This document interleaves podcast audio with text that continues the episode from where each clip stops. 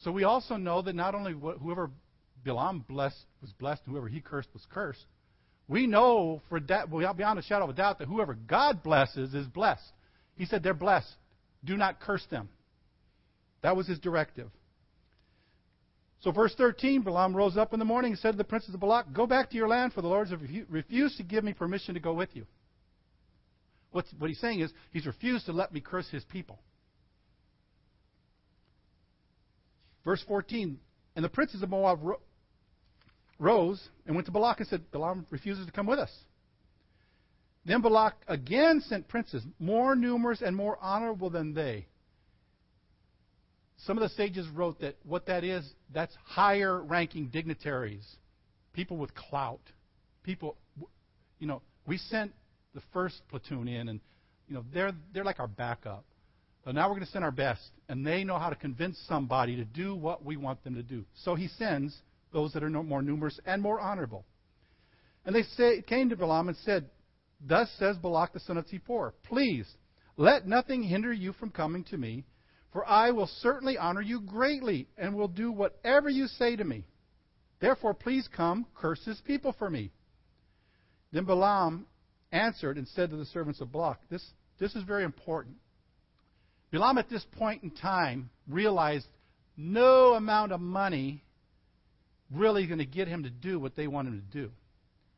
But they're going to entice him. And he says, "Though Balak were to give me his house full of silver and gold, I could not go beyond the word of the Lord my God to do less or more." But then he offers the invitation again. "Now therefore, please, you also stay here tonight, that I may know what more the Lord will say to me."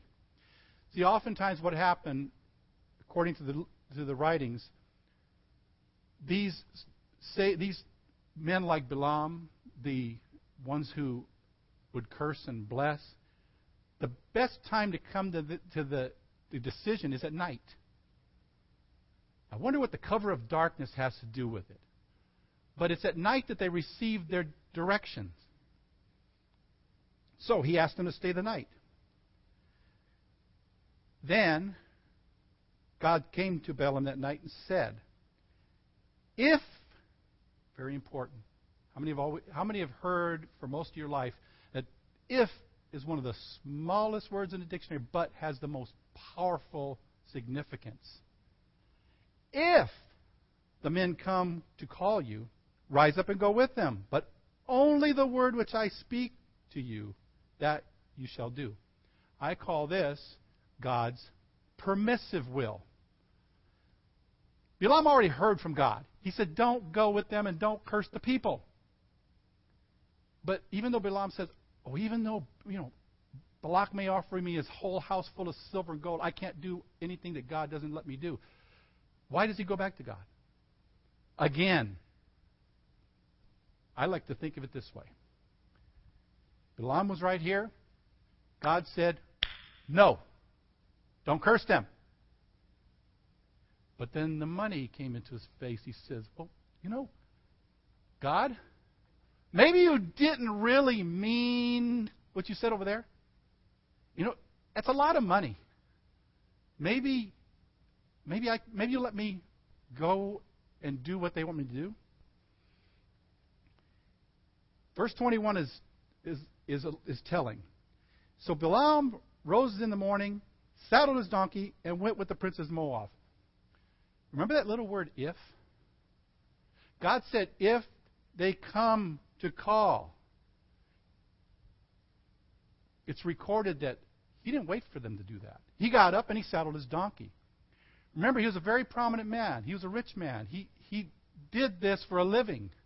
He had servants. Typically, the servants would have saddled the donkey. But it says here, Balaam saddled his donkey and went. He took what God said as meaning, okay, you can go. And we know that's true, that God didn't really want him to go, because in verse twenty-three, then God's anger was aroused because he went. If they call, call to you, go ahead and go. He didn't wait for them to call. He didn't wait for them to say, okay, are you going or not? He got up and he went.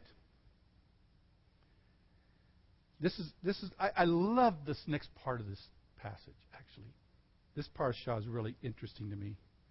It has a whole lot of greatness, I think, showing how God moves. Then God's anger was aroused because he went, and the angel of the Lord took his stand in the way as an adversary against him. And he was riding on his donkey, and his two servants were with him. See, he had servants. But he didn't have the servants do the job that they're supposed to do. He was in a hurry to go get this money.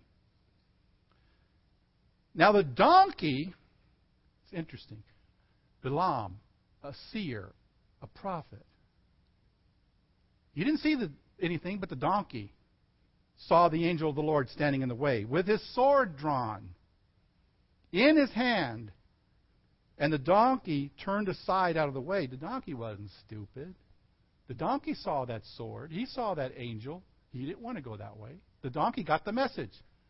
Balaam's eyes were blinded because he was going against what God's directive was.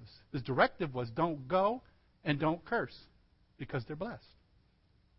Turn aside, went into the field. So Balaam, what's he do?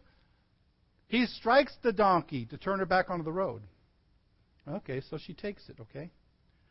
Then the angel of the Lord stood in a narrow path between the vineyards with a wall on this side and a wall on that side. And when the donkey saw the angel of the Lord, she pushed herself against the wall and crushed Balaam's foot, Balaam's foot against the wall, so he hit her again. Then the angel of the Lord went further and stood in a narrow place where there was no way to turn, either to the right hand or to the left. Now in all of this, it's interesting to me, the donkey's still seeing the angel of the Lord standing there. And Balaam is not seeing all this. All he's worried about is, why is this donkey slamming me against the walls and taking me off in a direction I'm not ter- telling her to go? And when the donkey saw the angel of the Lord, she lay down under Balaam. She said, you know what? I'm not going anywhere because I'm tired of getting beat for going away from the angel. I'm tired of getting beat from going, having nowhere to go but against the walls. So Balaam's anger was aroused, and he struck the donkey with his staff. Then the Lord, this is where I, I love this. The Lord opened the mouth of the donkey, and she said, she said to Balaam, what have I done to you that you struck me these three times? I don't know about you, but if my donkey or horse or whatever, if my car starts talking to me, asking me why I'm beating on a steering wheel, something's going to get my attention in that. If it's my donkey or my horse, I'm going to go get an, an agent and go to Hollywood. Real fast. Why do you strike, strike me these three times? Balaam said to the donkey, because you have abused me. I wish there were a sword in my hand, or, or for now I would kill you. So, I don't know if it was typical. I, I, I'm guessing it was, tip, it was probably typical that the prophets of those days didn't carry weapons. Because he said, if I had a sword in my hand, I'd kill you. So it's a good thing he didn't carry weapons, or the donkey would be dead. Verse thirty, so the donkey said to Balaam, am I not your donkey on which you have ridden ever since I became yours to this day? Was I ever disposed to do this to you? So it's one thing that the donkey's talking to him, but he's responding. Because then at the end of this, at verse thirty, he said no.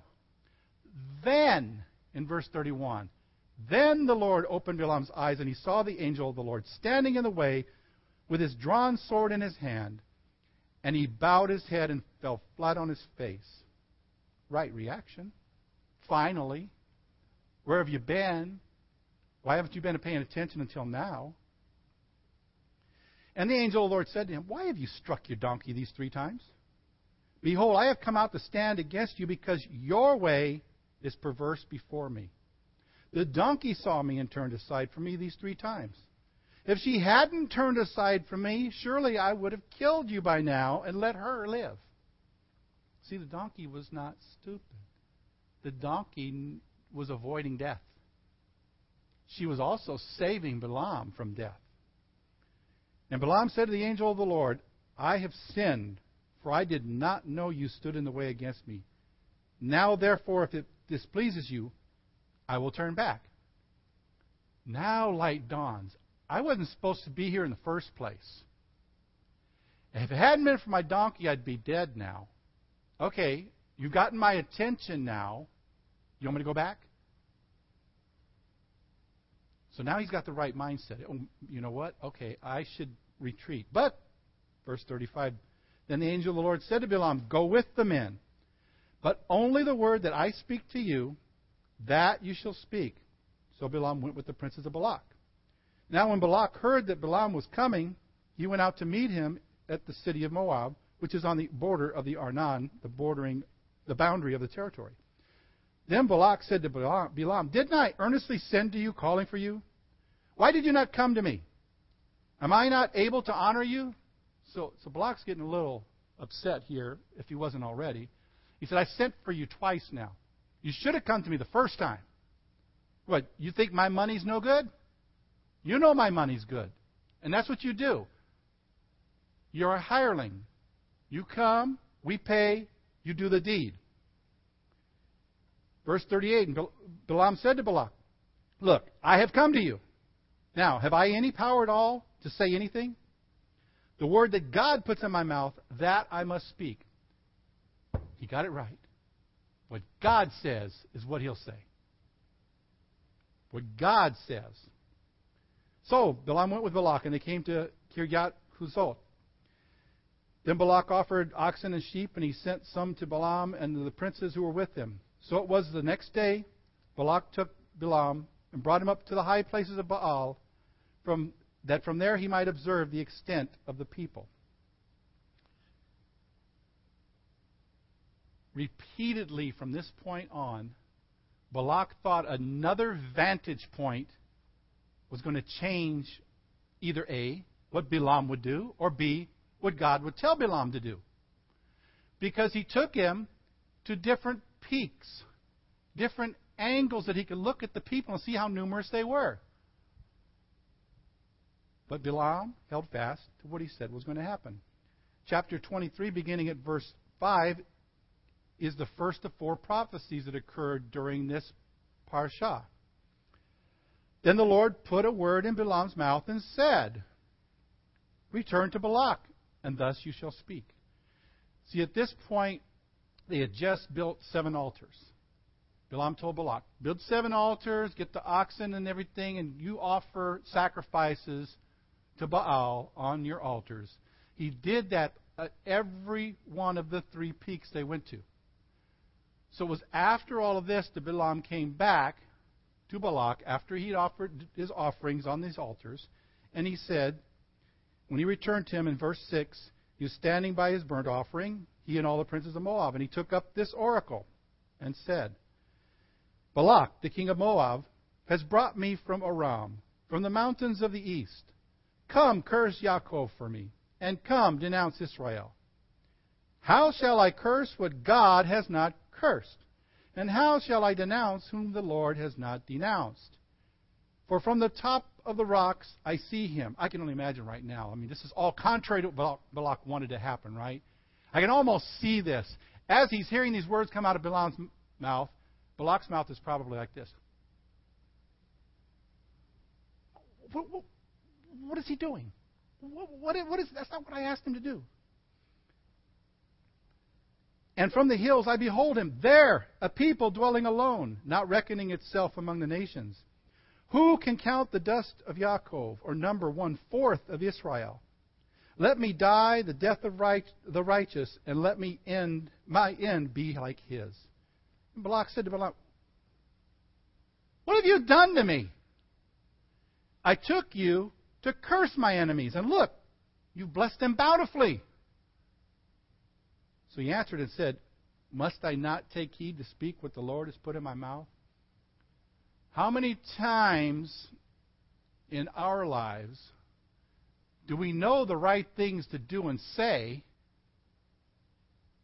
and we don't do or say the right things? But Balaam's doing and saying the right things because he's actually listening to God at this point. He may have been against the Israelites before. He may still be against the Israelites, and we'll find out whether that's true or not in just a few minutes. But he's listening to the God of the Israelites. the true and living God. And he's doing what he says to do. Must I not heed, take heed to speak what the Lord has put in my mouth? So he goes over to the other another peak. He said, I want you to look at him over here now. Here's another side you haven't seen before. So, okay, build some more altars, seven more altars, offer your sacrifices on the altars, and I'll be back. So verse seventeen, he came to him, and there he was, standing by his burnt offering. And the princes of Moab were there with him. And Balak said to him, What has the Lord spoken? Then he took up his oracle and said, Rise up, Balak, and hear. Listen to me, son of Zippor. God is not a man that he should lie, nor a son of man that he should repent. Has he said, and he will, and, and will he not do? Or has he spoken, and he will not make it good? Behold, I have received a command to bless. He has blessed, and I cannot reverse it. He has not observed iniquity in Yaakov, nor has he seen wickedness in Israel. The Lord his God is with him, and the shout of a king is among them. God brings them out of Egypt. He has strength like a wild ox. For there is no sorcery against Yaakov, nor any divination against Israel. It must, it now must be said of Yaakov and of Israel, Oh, what God has done! Look, a people rises like a lioness, and lifts itself up like a lion. It shall not lie down until it devours the prey and drinks the blood of the slain. I have to imagine again, Balak's mouth is wide open, like, I cannot believe this. I, I give this man riches, and look what he's doing. He's blessing my enemies. Verse twenty-five, Balak said to Balaam, Neither curse them at all, nor bless them at all. So Balaam answered and said to Balak, Did I not tell you, saying, All the Lord speaks, that I must do. He said, at this point he says, okay, if you're not going to curse them, at least don't bless them. That's not why you're here. You're not here to pronounce a blessing. You're here to curse this people. If you're not going to do that, don't do anything. That takes us to Numbers twenty-four. And once again, another peak, another group of sacrifices. Now, when Balaam saw that it pleased the Lord to bless Israel, he did not go, as at other times, to seek to use sorcery, but he set his face toward the wilderness. So this is the first time Balaam did not go and try to get the powers going and try to pray up himself to curse the people. Every other time he departed, let Balak go ahead and offer sacrifices, and I'm going to go off and I'm going to try to do this thing. But every time he came back, it didn't come out the way Balak wanted. It won't this time either. And Balaam raised his eyes and saw Israel encamped according to their tribes. And the Spirit of God came upon him. Then he took up this oracle and said, The utterance of Balaam, the son of Beor, the utterance of the man whose eyes are opened. The first time God has opened his eyes to see the spiritual significance of what's going on.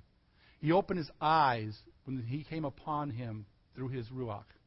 And he, when he opened his eyes, he said, My eyes are open. The utterance of him who hears the words of God, who sees the vision of the Almighty, who falls down with eyes wide open. Next passage comes from our, day, our weekly liturgy. How lovely are your tents, O Yaakov, your dwellings, O Israel, like valleys that stretch out, like gardens by the riverside, like aloes planted by the Lord, like cedars beside the waters. He shall pour water from his buckets, and his seed shall be in many waters. His king shall be higher than Agag, and his kingdom shall be exalted. God brings him out of Egypt. He has strength like a wild ox. He shall consume the nations, his enemies. He shall break their bones and pierce them with his arrows. He bows down. He lies as a young, as a, down as a lion, and as a lion who shall rouse him, rouse him. Blessed is he who blesses you, and cursed is he who curses you.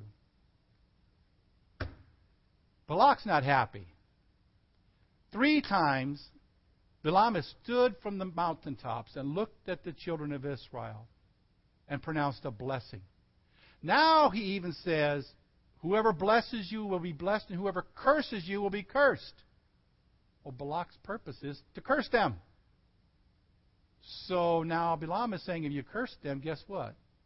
It's going to come back on you.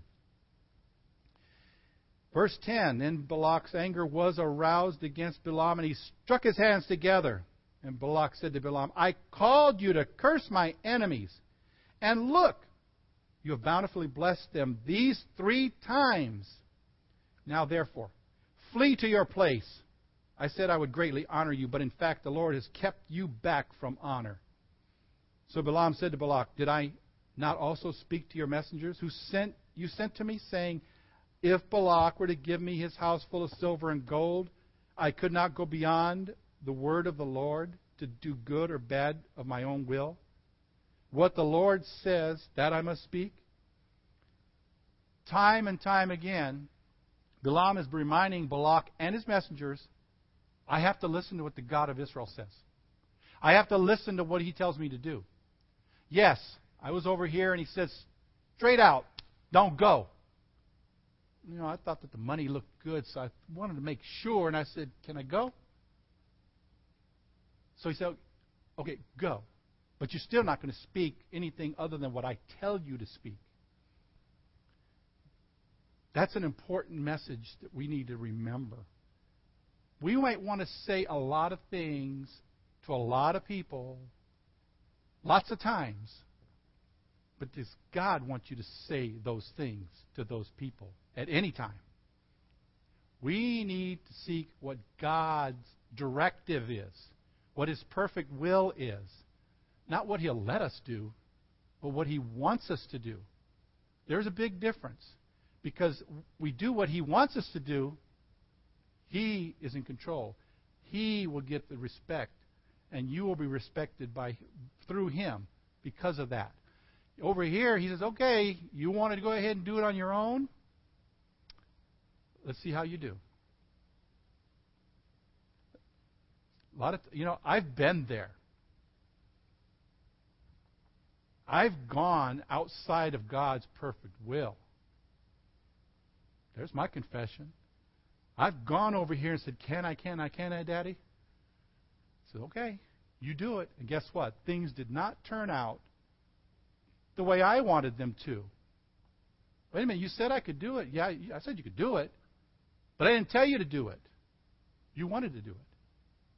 But any time I've ever operated within God's perfect will, God's directive, nothing's come back to smack me in the face. Nothing's come from behind and caught me by surprise, because I'm operating under what God has said to do, not what I wanted to do. But then, prophecy number four comes in, verse fourteen. Now indeed, and this was prophecy directed at Balak and the kingdoms against Israel. Now indeed, I am going to my people. Come, I will advise you what this people will do to your people in the latter days. So he took up his oracle and said, the utterance of Balaam, the son of Beor, and the utterance of the man whose eyes are opened, the utterance of him who hears the words of God and has the knowledge of the Most High, who sees the vision of the Almighty, who falls down with eyes wide open. I see him, but not now. I behold him, but not near. A star shall come out of Yaakov. A scepter shall rise out of Israel, and batter the brow of Moab, and destroy all the sons of tumult.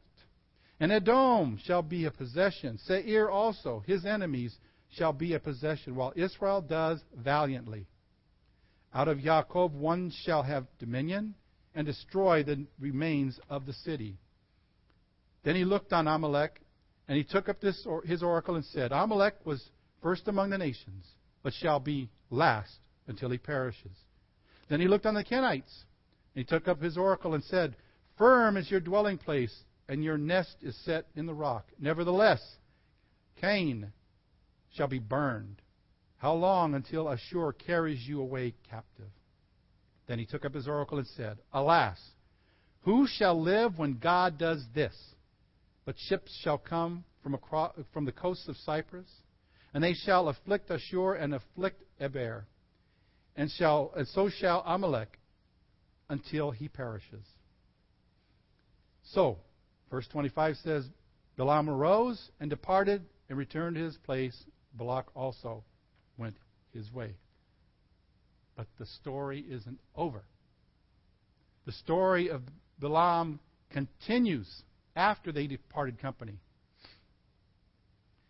Because according to the Talmud, when Balaam saw that he could not prevail against Israel by his words, he devised a different strategy to defeat them. He actually advised Balak to erect tents near the Israelite camp and to seat old women in their doorways to sell linen garments to the Israelites. The old women then lured the men inside the tents where the young women of Moab awaited them, adorned and perfumed. The women of Moab tempted the Israelites to join in the worship of Baal Peor and to participate in idolatry and immorality. And in this way, Balaam succeeded in cursing Israel. Not by his words, but by what he told Balak to do. So who was Balaam? Balaam, whose name loosely translated means not of the people. That should say it all right there. He was indeed called the cursing prophet. He was known for going around cursing people. And that's why Balak wanted to hire him. Also from the Talmud, we, it, we find out that Balaam became so famous that he, as a magician, that's why Pharaoh hired him as his chief advisor. And that's when he instructed Pharaoh to enslave the children of Israel. So again, he knew the history of these people. And he was there from the time they were enslaved through the time that they got out and were headed for the promised land.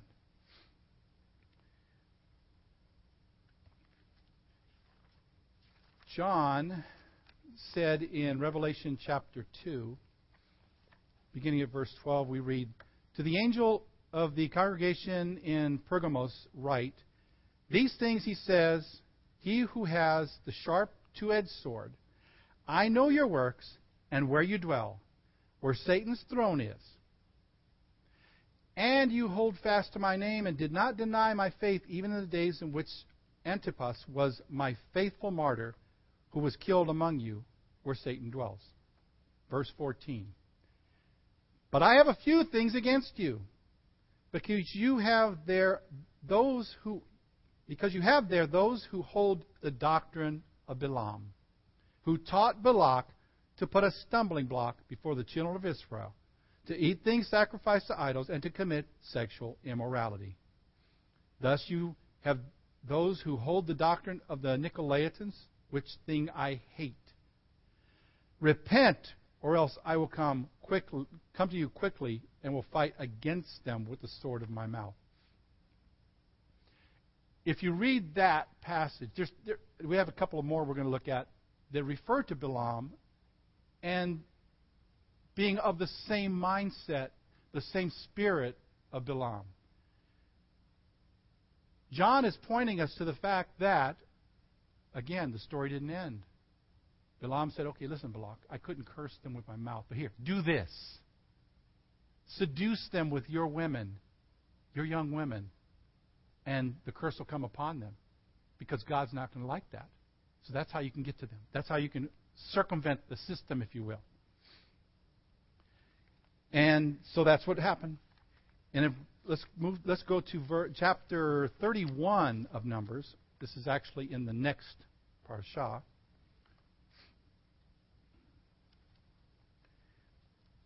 But it talks about others that followed his advice, and other events that happened in the, in the event in bringing about this sin upon Israel. The Lord spoke to Moses, saying, "Take vengeance on the Midianites for the children of Israel. Afterward, you shall be gathered to your people." So Moses spoke to the people, saying, "Arm some of yourselves for war, and let them go against the Midianites to take vengeance for the Lord on Midian." Why? Because their daughters are the ones that seduced the children of Israel into doing the wrong thing and seduced them into sexual immorality. A thousand from each tribe of all the tribes of Israel you shall send to the war. So there were recruited from the divisions of Israel one thousand from each tribe, twelve thousand armed for war. Then Moses sent them to war, one thousand from each tribe. He sent them to the war with Pinchas, the son of Eleazar, the priest, with the holy articles and the signal trumpets in his hand. And they warred against the Midianites, just as the Lord commanded Moses. And they killed all the males.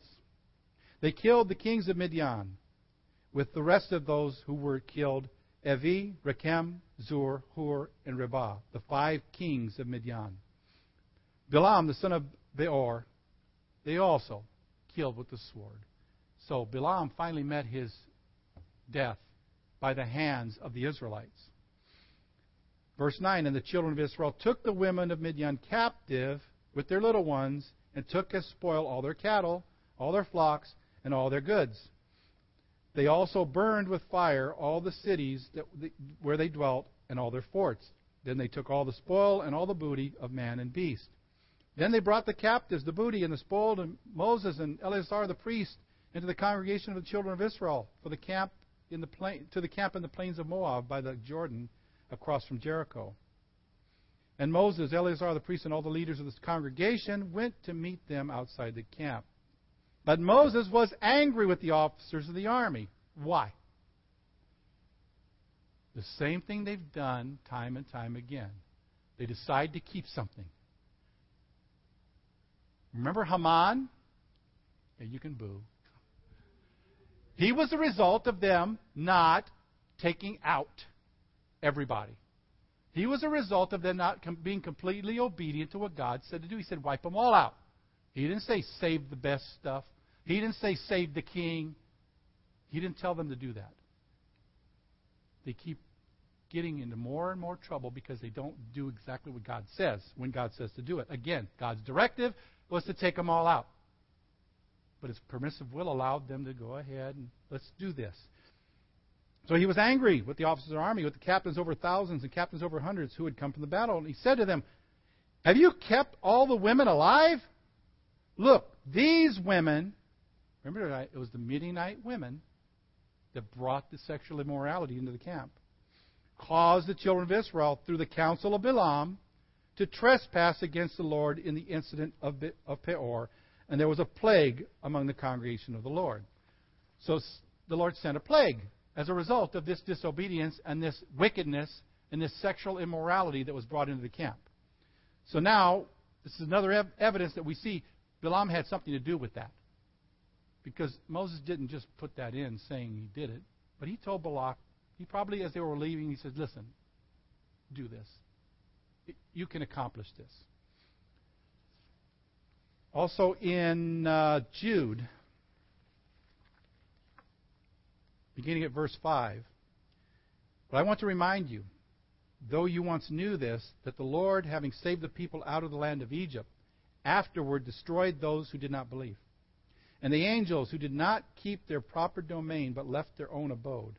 He has reserved in everlasting chains under darkness for the judgment of the great day. As Sodom and Gomorrah and the cities around them in a similar manner to these, having given themselves over to sexual immorality and gone after strange flesh, are set forth as an example, suffering the vengeance of eternal fire. Likewise, also, those dreamers defile the flesh, reject authority, and speak evil of dignitaries. Yet Michael, the archangel, in contending with the devil when he disputed about the body of Moshe, dared not bring against him a reviling accusation, but said, the Lord rebuke you. See, something we have to understand. A lot of times what we want to do is we want to come against the adversary and against his demons, and rebuke them in the name of Yeshua, in the name of Jesus. But they've been given authority to do what they're doing. God gave them the authority. Very important thing that Michael says, the Lord rebuke you.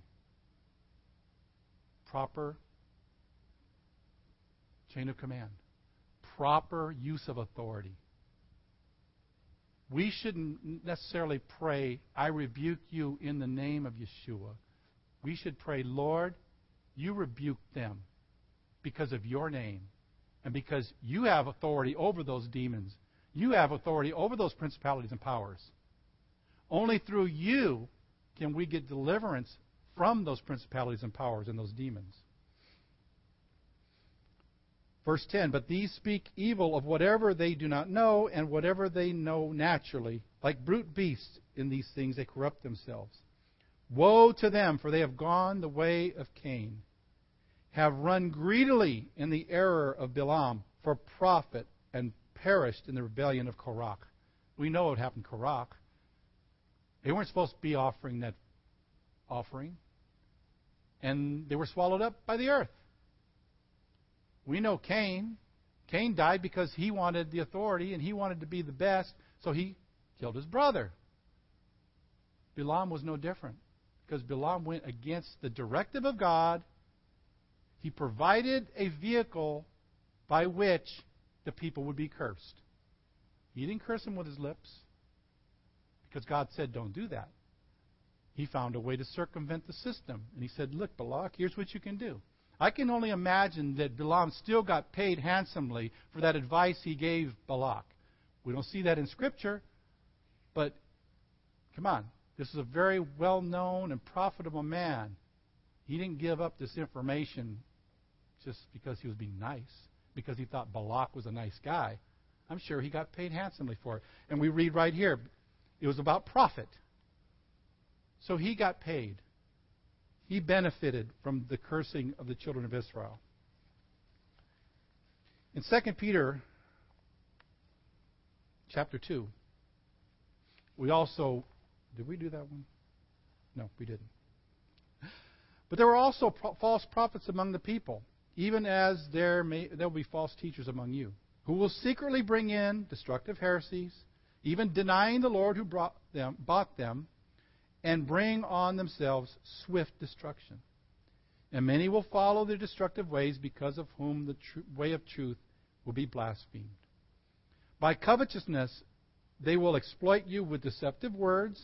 For a long time their judgment has not been idle, and their destruction does not slumber.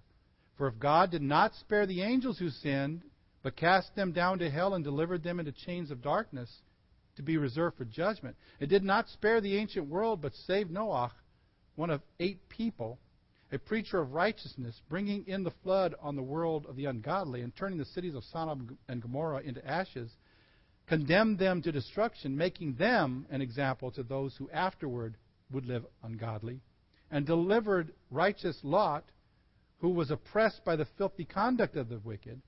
For that righteous man dwelling among them tormented his righteous soul from day to day by seeing and hearing their lawless deeds. Then the Lord knows how to deliver the godly out of temptation, and to reserve the unjust under punishment for the day of judgment, and especially those who walk according to the flesh in the lust of uncleanness and despise authority. They are presumptuous and self-willed. They are not afraid to speak evil of dignitaries, whereas angels who are, have, are greater in power and might do not bring a reviling accusation against them before the Lord. But these, like natural brute beasts, made to be caught and destroyed, speak evil of things they do not understand, and will utterly perish in their own corruption, and will receive the wages of unrighteousness, as those who count it pleasure to carouse in the daytime. They are spots and blemishes, carousing in their own deceptions, while they, they feast with you, having eyes full of idol- adultery, and that cannot cease from sin, enticing unstable souls. They have a heart trained in covetous practices, and are accursed children. For they have forsaken the right way and gone astray, following the way of Balaam, the son of Beor, who loved the wages of unrighteousness. But he was rebuked for his iniquity. A dumb donkey, speaking with a man's voice, restrained the madness of the prophet. It took the mouth of a donkey. Granted, we know what whose voice was coming out of the donkey. was God's voice from the donkey. But it took a donkey to snap this man into a temporary right, state of righteousness where he saw now, wow, I've been going the wrong path. I have not been doing what the God of Israel told me to do. I've been going after the gold and the silver. Yes, I said, even if he gives me a whole house full of gold and silver, I can't go against. But maybe I can get some of it somehow by doing it a different way. And that was his, that was his downfall. That was his greed.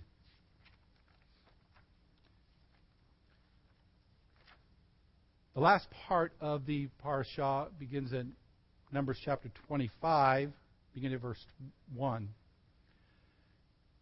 And this is where, leading into the next parashah, uh, which is Pinchas, it shows us how a righteous man righted a wrong. It wasn't pretty, but it was thorough. Now Israel remained in Acacia Grove, and the people began to commit harlotry with the women of Moab. Why was that? Because Balak convinced them, go down there, do this, and we can have them. We can curse them. They invited the people to the sacrifices of their gods, and the people ate and bowed down to their gods. So Israel was joined to Baal Peor, and the anger of the Lord was aroused against Israel. Then the Lord said to Moses, take all the leaders of the people and hang the offenders before the Lord, out in the sun, that the fierce anger of the Lord may turn away from Israel. So Moses said to the judges of Israel, every one of you kill his men who were joined to Baal of Peor. And indeed, one of the children of Israel came and presented to his brethren a Midianite woman in the sight of Moses and in the sight of all the congregation of the children of Israel, who were weeping at the door of the tabernacle of meeting. Now, when Pinchas, the son of Eleazar, the son of Aharon, the priest, saw it, he rose from among the congregation, took a javelin in his hand, and he went after the man of Israel into the tent and thrust both of them through, the man of Israel and the woman through her body. So the plague was stopped among the children of Israel, and those who died in the plague were twenty-four thousand. So because of greed, Balaam went to do what Balak wanted, to curse the children of Israel. But because his eyes were open and he feared the God of Israel, he didn't speak curses. But because he was a greedy man, he said, Balak, go entice the men. Send your beautiful young women down there. Entice them, corrupt them. Have them worship your gods. That, that'll curse them right there. But because of that, twenty-four thousand people died because of the plague that God sent to cleanse his people, to punish his people. But to cleanse his people, he rose up in Pinchas, and Pinchas said, enough. And he ran his javelin through the man and through the woman, eliminating the sin, eliminating the plague. Sure, you might say, but they still never walked completely after their God. That's true. How many times do we read through all the kings and we see, and so-and-so did what was evil from Adonai's perspective? I mean, once in a while you find one, he did what was right from God's perspective, from Adonai's perspective. But time and time again, after one king died and his son took over, time and time again they went back to, he did what was evil from Adonai's perspective. Every time we see plagues, we see destruction, we see these things coming against us. When the people saw those things coming against them, they repented. They came back to God. But how many times did they slip away again? The temptation is always there, even for us. The temptation is there. There's, I can't even begin to list all the temptations that would come that come up against us day after day after day. But we need to start every day looking up, not literally looking in the sky. I remember those days when I was a new believer. I would actually look up. My redemption's coming near. Oh, oh, I can't see where I'm going. You know, I know it was it was silly, but you know what? It's what I knew then. But we know our focus should be on God. What does He want? Not what will He allow. Through the story of Balak, I I want to I, I looked at, I was trying to figure out, okay, how, without just getting boring and saying the title of this message is Balak. It's too easy. But you heard the message title in what I was talking about. The title was God's directive or permissive will. We need to choose, and again, on a daily basis, what are we going to follow? What God wants us to do or what God will let us do? It's hard. I'm not going to say it's easy, but it's hard. But if we put our focus and our attention on Him and seek Him every morning, what do you want me to do today, Lord? What do you want of me today? Just as important, at the end of that day, Lord, I'm sorry I did not do everything you wanted me to do. Help me do better tomorrow. We should strive to always do better tomorrow. We want to do good today, but sometimes some things will happen and we fall short. But we all fall short.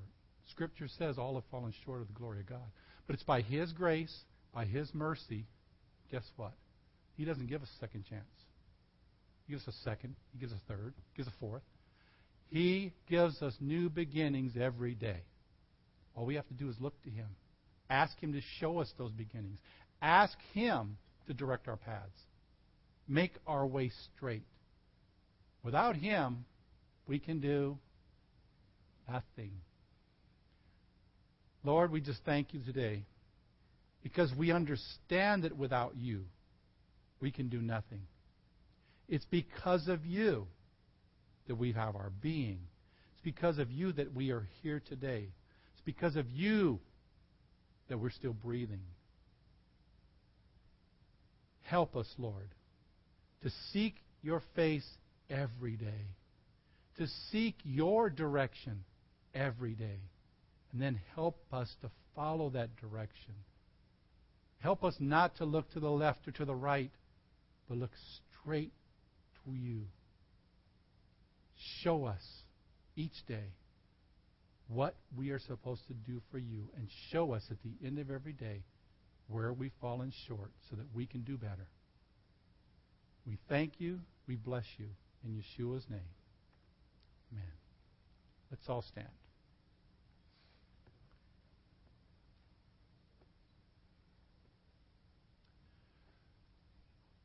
The Lord spoke to Moses and Aaron and said, Speak The Lord spoke to Moses and said, Speak to Aaron and his sons and tell them, when you bless the children of Israel, say to them, Yivarechecha Adonai v'yishmerecha Ya'er Adonai panav alecha Vichoneka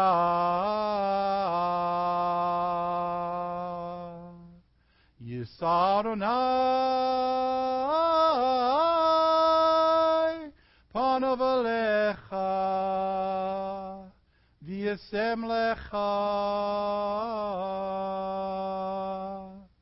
Shalom. In this way you will put My name on the children of Israel, and I will bless them. B'Shem Yeshua Mishkenu, Hasar Shalom. Oh, say shalom, Im Roma.